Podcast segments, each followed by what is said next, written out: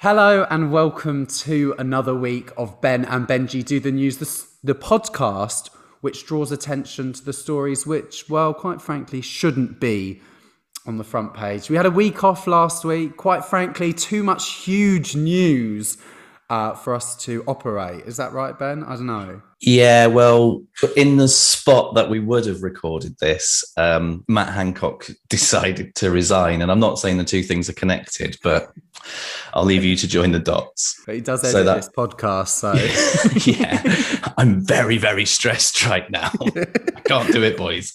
That's a very so, yeah. good impression. No, impression, Matt. I've told you you can't speak on it.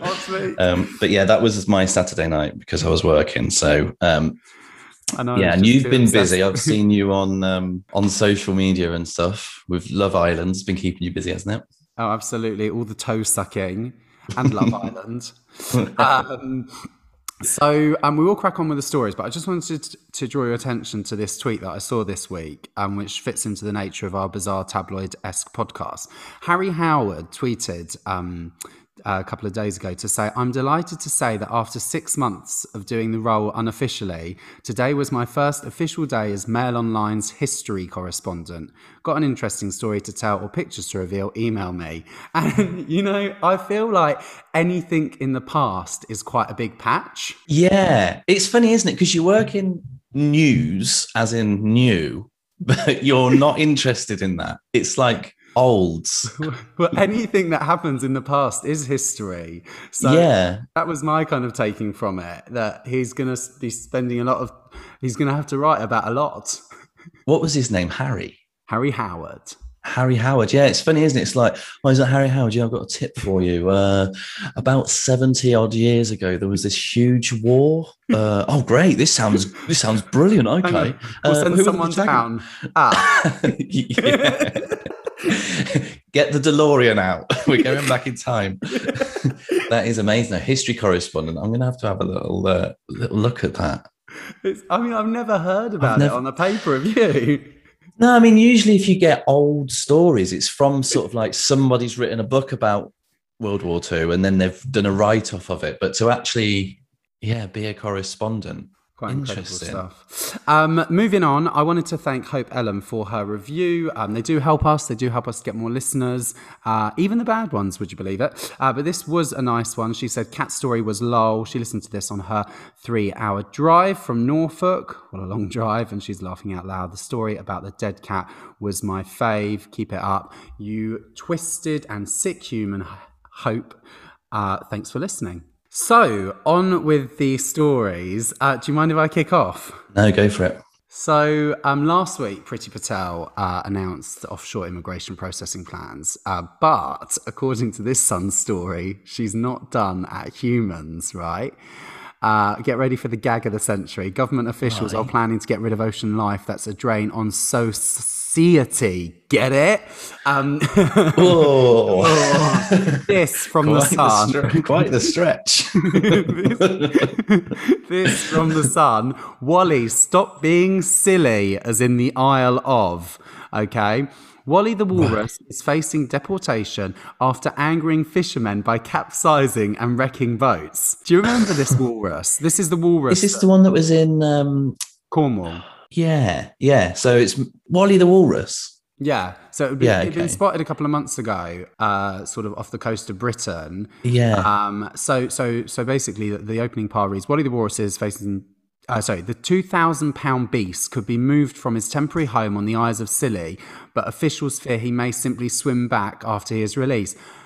No shit. yeah, that's what he does. and also, could you imagine Wally taking bribes from other walruses to get him to get him across to Britain on his back? Yeah, yeah. the great Hop the on. great walrus smuggling scandal. also, fantastic second mention there for Wally, the two thousand pound beast. um, um, so basically, he's caused trouble by taking marathon kips on boats, either breaking them or leaving them out of action while he snoozes for more than 48 hours. I can think of a lot, lot of other Britons I'd like to be, see deported for doing that. um, Jim Davidson. yeah, come on, Wally. At least that's some free wine and some jokes.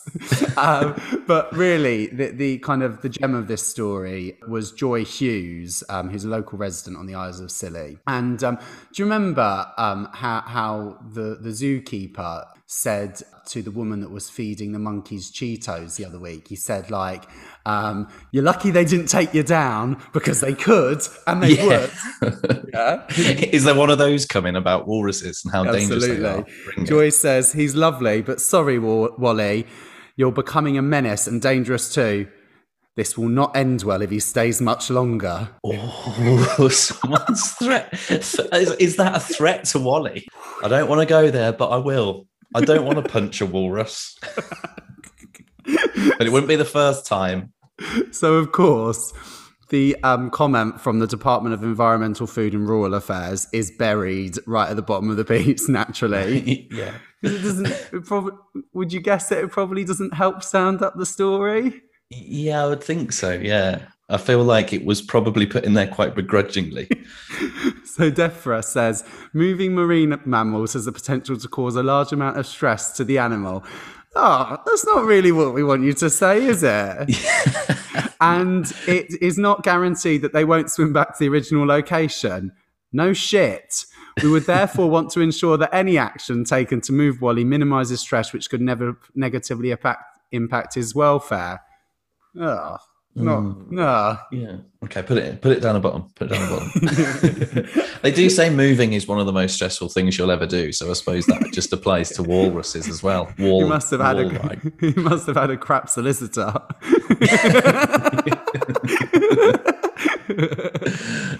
Over to you, mate. Yeah, this is just just that somebody thought this was a good idea is is impressive. It's from the Guardian, and they've got it mm-hmm. from the I think like the British Dental. The Guardian, the home of vanilla plastic.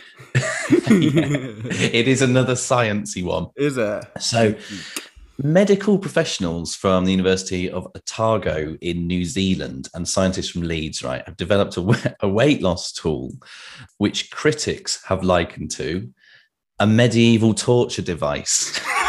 oh, I've seen this actually. You seen it? We've seen it. Dental Slim Diet Control uses locking bolts. Just rolls and... off the tongue, doesn't it? But, um, yeah. or, or not. it uses locking bolts and magnets to stop the mouth opening more than two millimeters and can be fitted by dentists, meaning people can't open their mouths wide enough and can only consume a liquid diet. The university tweeted that it was a world first weight loss device to help fight the global obesity epidemic. I mean, Benji, where to where to start with this? You know, like you feel like if you had to just explain why it's not a good idea. I mean, scientists using magnets and locking bolts, they sound like the type of scientist that would be trying to create a monster while lightning cracks outside. it's alive. It's alive. It's a little bit chubby. Let's get that bolt through its mouth instead. I mean, Frankenstein would have been a lot more slender. It, yeah, exactly. With these guys. I mean, on, on paper, of course, right? The idea works, but try taking it onto Dragon's Den and see how far you get. Right. We're, we're Dental Slim and we're looking for a £30,000 investment to bolt people's mouths shut. I'm out. No, hang on. I'm out.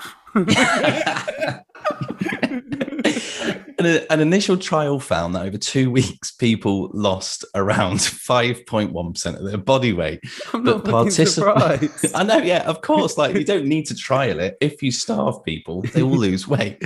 but participants complained that the, the device was hard to use, causing discomfort with their speech.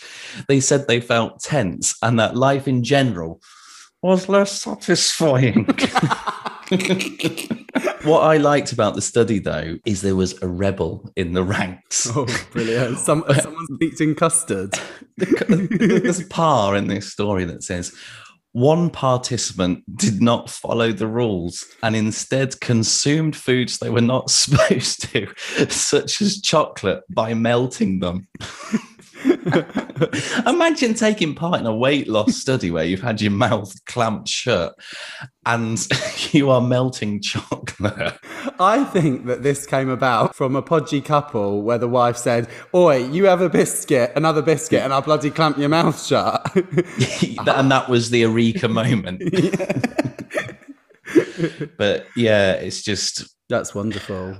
You can't argue that it works, but just maybe have another think about that one. Right, on to our Knobbly Monsters. So, just to take a look back at last week, we asked you, or the week before last, we asked you for your football Knobbly Monsters. Jake Johnston pulled it out the bag once again. Pentagon panelled orb, classic nice. black and white pl- patterned plaything. Um, mm. But and, and I mean Joe Casper, leather bound sphere, but my favourite one nice. of uh, Jake's, um, which sounds like something you might find in a fetish club, is crowd pleasing booting bubble. Oh, that's so creative as well. I like that one. Yeah, so Goes, keep them going. Yeah, excellent. What's the? Are we going to throw one out for this week? Absolutely. So Have you got I, something in mind? I've got something in mind. Excellent. I would like people to come up with a second mention for Love Island. Ah, is this just to help you with work? is this a cynical way to get people to do Hang your job for you? No comment.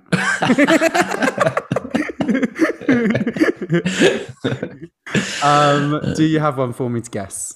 I do, yeah. So this is um, an animal, and it is indestructible but tusked interlopers.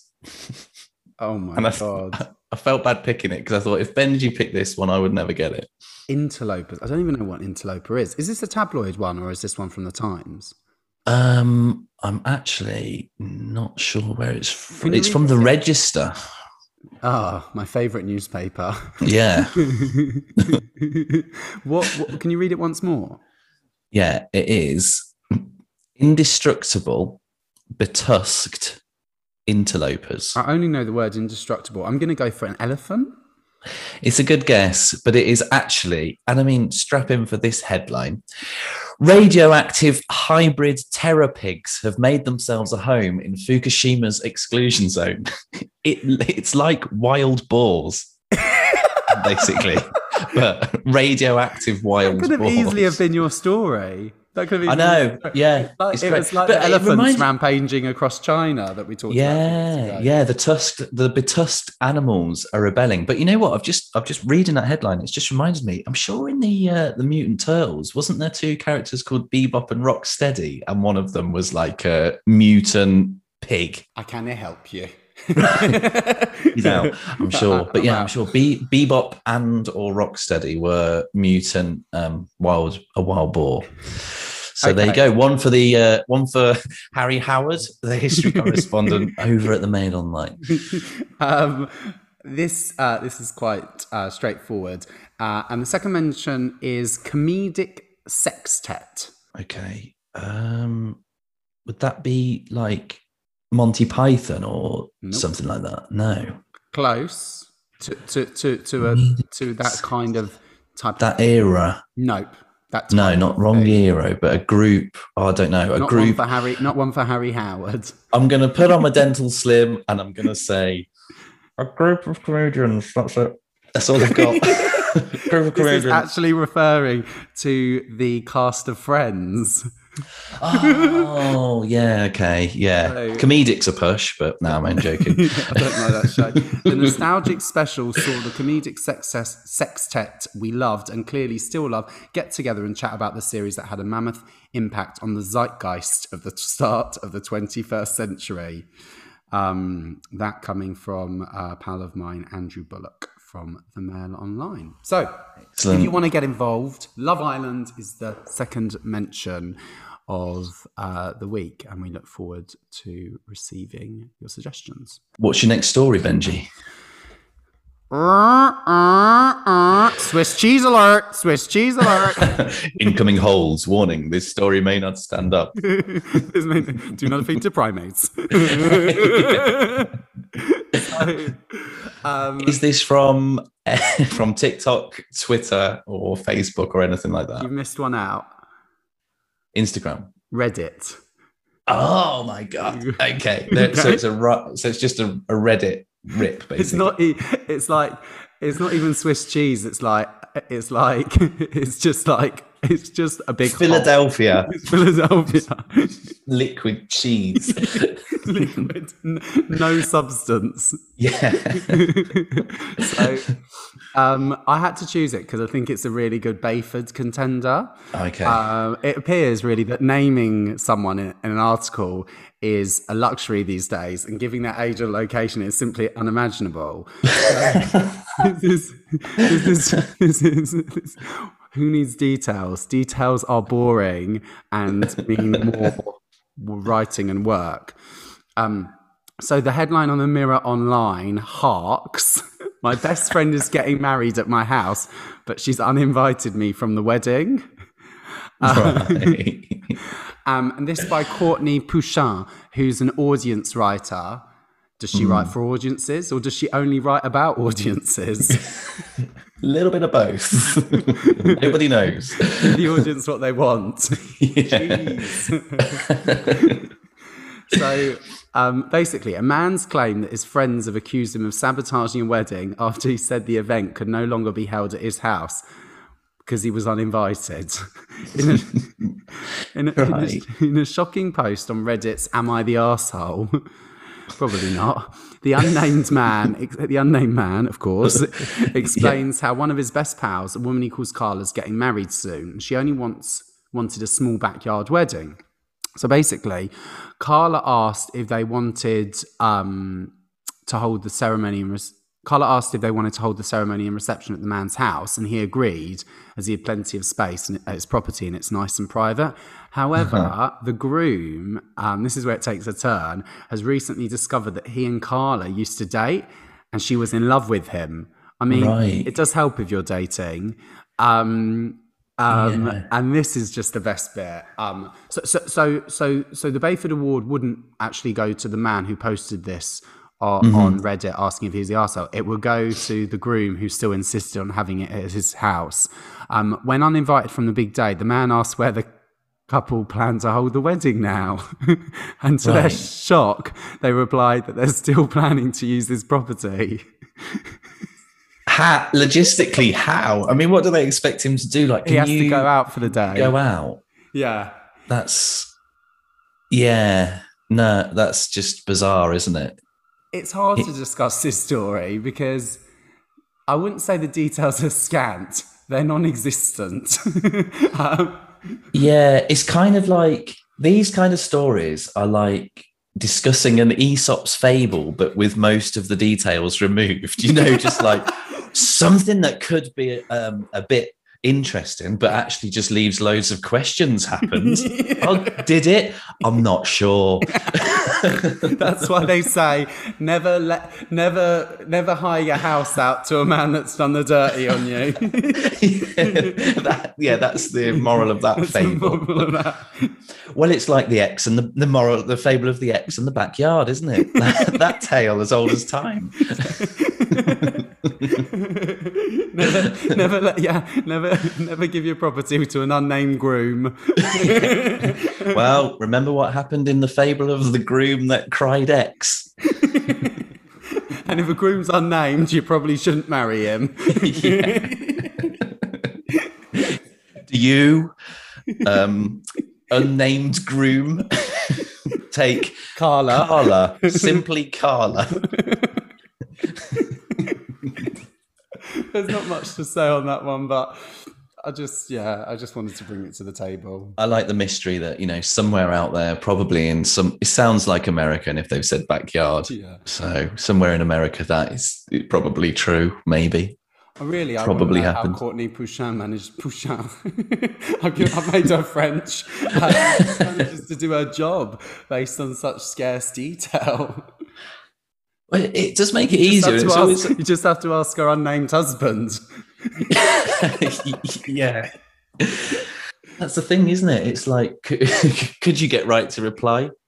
No, I don't know who I'd ask. oh, that's great. Get some more quotes. From who?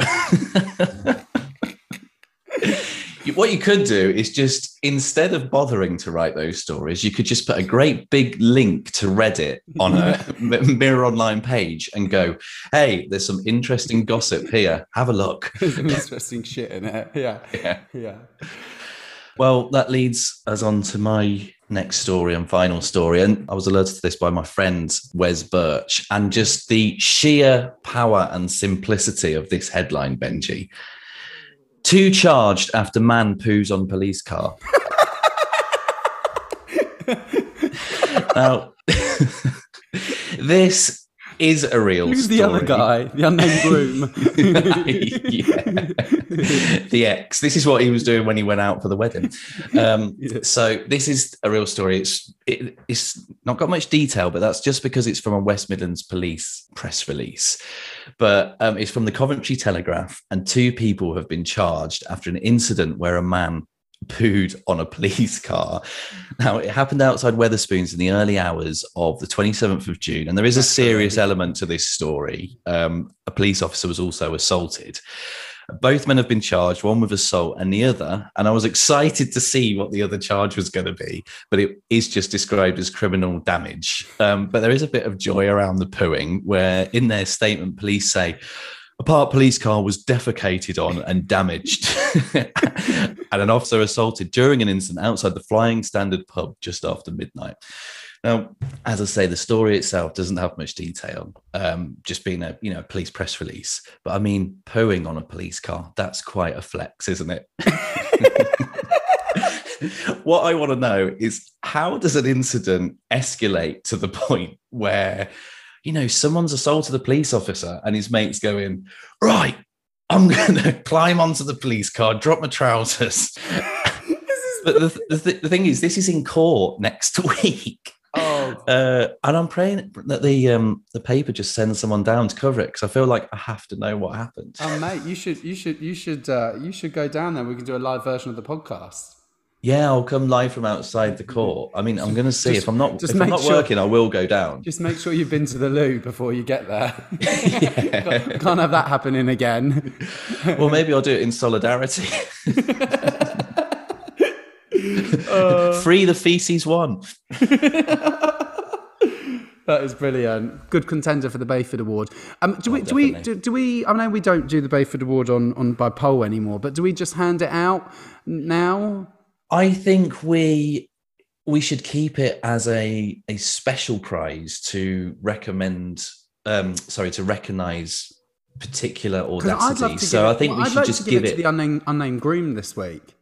Yeah, okay. I think that's that's fine. Let's award it to him in a ceremony hosted at his friend's backyard. yeah, I mean, you know what? Just to recap, if you think about that in terms of audacity, it really doesn't get more than that, does it? We want to Who's use your married? house, but you can't come to your own. Who's house. he marrying?